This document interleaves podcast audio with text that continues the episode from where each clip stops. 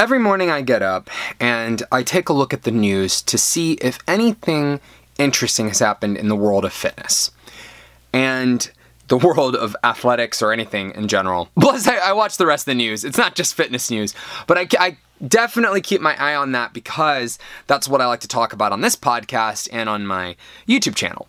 And one news article that I kept seeing frequently was gyms are going to go extinct. And this is a headline that a lot of people were using to grab people's attention and whatnot. And a lot of them were citing the reasoning behind gyms going extinct is that, you know, once the coronavirus started, a lot of people canceled their gym memberships.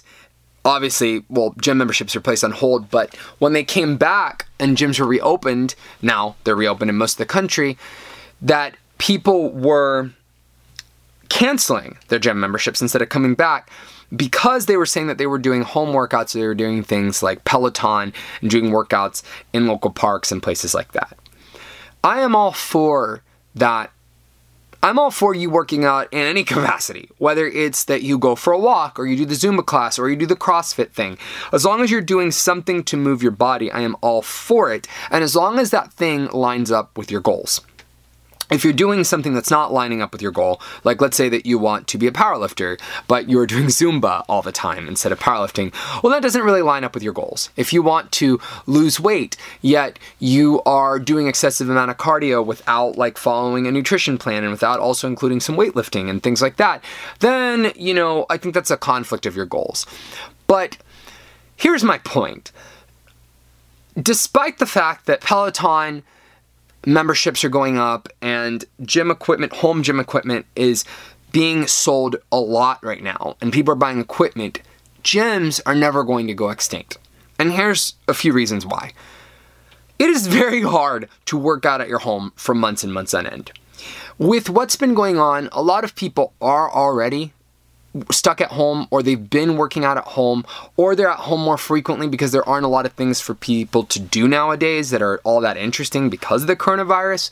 So I think that despite the fact that people are working out at home right now, in a few months, whenever, or about a year from now, when things start to really calm down, I think there's going to be a surplus of people heading back to the gyms because part of the reason that we go to the gym is to get away from home, right? One of the reasons why we go is so that we can step away from our daily life, we can socialize with other people, we can have a good time in a different environment.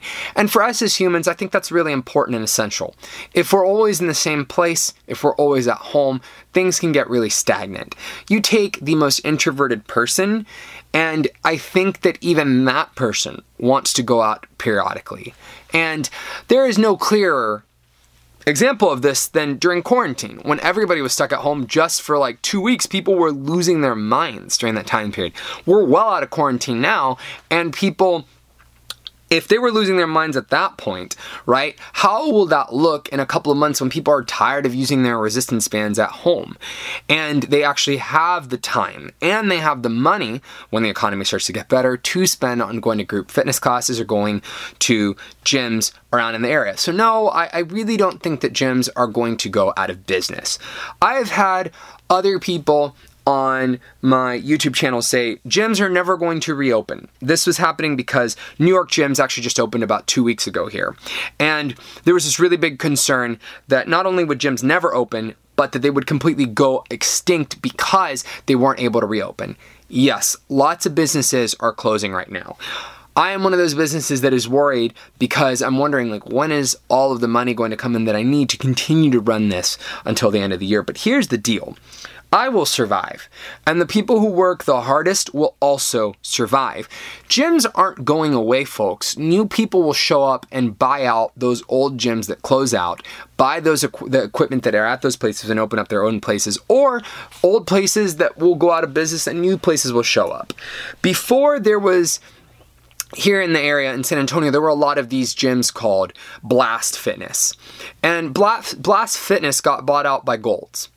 And before Blast, before Golds got bought out Blast, I think that Bally's was where, yeah, Blast bought out Bally's in the area. So new companies come in and they purchase the old gyms, the old fitness equipment that places have, and then they renovate and they do things in their own image. There's always going to be a need for people to get out of their home and work out. You can't possibly have all of the weightlifting equipment at your home that you can have in a gym unless you really make those big financial investments. And even then, I can't tell you how many people end up selling that stuff.